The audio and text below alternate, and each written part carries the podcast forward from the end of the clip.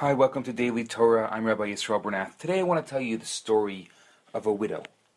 She lived in the 9th century BCE, almost a thousand years before the start of Christianity and more than 1500 years before the inception of Islam. The Jewish people lived and flourished in the Holy Land in Israel. The land was governed by a checks and balance system of three houses the political governance of a king a Torah legal system with a Supreme Court of 71 justices, and a spiritual guidance, as well as miracles from prophets. It happened one day that a broken woman, a widow, came crying to the senior prophet of her generation. His name was Elisha. He was a disciple of the prophet Elijah. She said, Holy prophet, holy prophet, please help me. My husband died, I am broke, and the creditor wishes to sell my two children as slaves. Please, please help me. Speaking softly, the prophet looked at the poor woman. He said, Tell me, what do you have still in your home? With her eyes on the ground, the woman bashfully responded, I have nothing, nothing but one small jug of oil. Fantastic, replied the holy man with a glimmer in his eye. Hurry, go and borrow empty vessels from your neighbors. Don't act scantly, borrow many, bring them into your home behind locked doors, then pour from your jug of oil into the borrowed vessels. And she did it. She borrowed many vessels. She locked the doors to her home, and she formed an assembly line with her sons. They would place a vessel in front of her, and she would miraculously fill it from the small jug. And soon there were no empty vessels left. Now the prophet advised her to go and sell this oil. You'll have money to pay up your debt, and there'll be plenty remaining on which you can live. My friends, there's a deep message in this story. The Hasidic masters explain that the woman in this story is our soul. And the soul sometimes feels like a widow it lost its connection with its mate. It fell out of its relationship with God. And it feels like its offspring, the love and the awe it generates, its passion, is being taken into captivity. It's being sold as slaves to serve alien interests. Instead of having a love and awe for holy things, it loves vanity.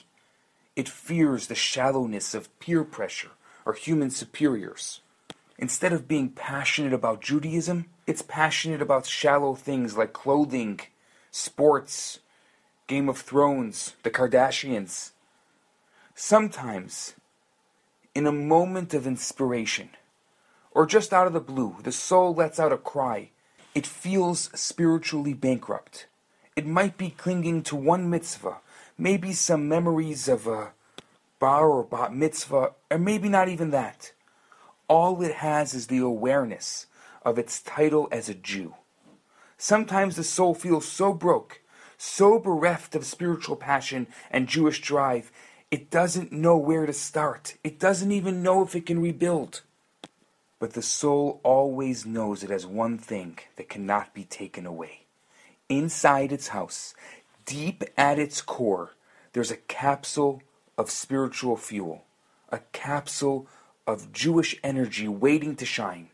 And so the prophet tells us if you're feeling empty, if you're feeling spiritually deficient, go ahead, borrow, find a mitzvah, even if it feels foreign to you, like a borrowed deed.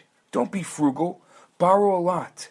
Then close out any distractions and open your soul and let your Jewish energy flow.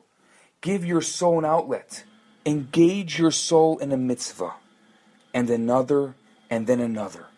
And soon, very soon, you'll feel spiritually rich. Our inner spirituality will pour forth, our fuel will kindle bright flames. We won't need to borrow. We will have spiritual fuel running through us. We will feel our spiritual hunger, and even more so, we will become beacons of light for our surroundings. It's that simple. We don't need to wallow on a down day. We don't need to bathe in Jewish guilt. We need only to find some vessels with which we can serve as outlets for our pent up Jewish energy.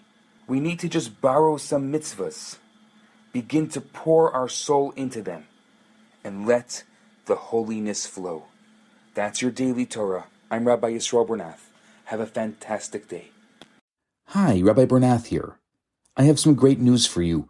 My popular four week course, Kabbalah for Everyone, is available right now for free for the next 50 people who download it. All you have to do is go to www.theloverabbi.com, scroll to the bottom of the page, and you're going to see the download button right there. In this course, I talk about the Kabbalistic secrets to relationships, to wealth, to happiness, and balance. This special offer has been dedicated in loving memory of Ellie Dorfman. I look forward to hearing from you and hope you enjoy the course. Now, on to today's episode.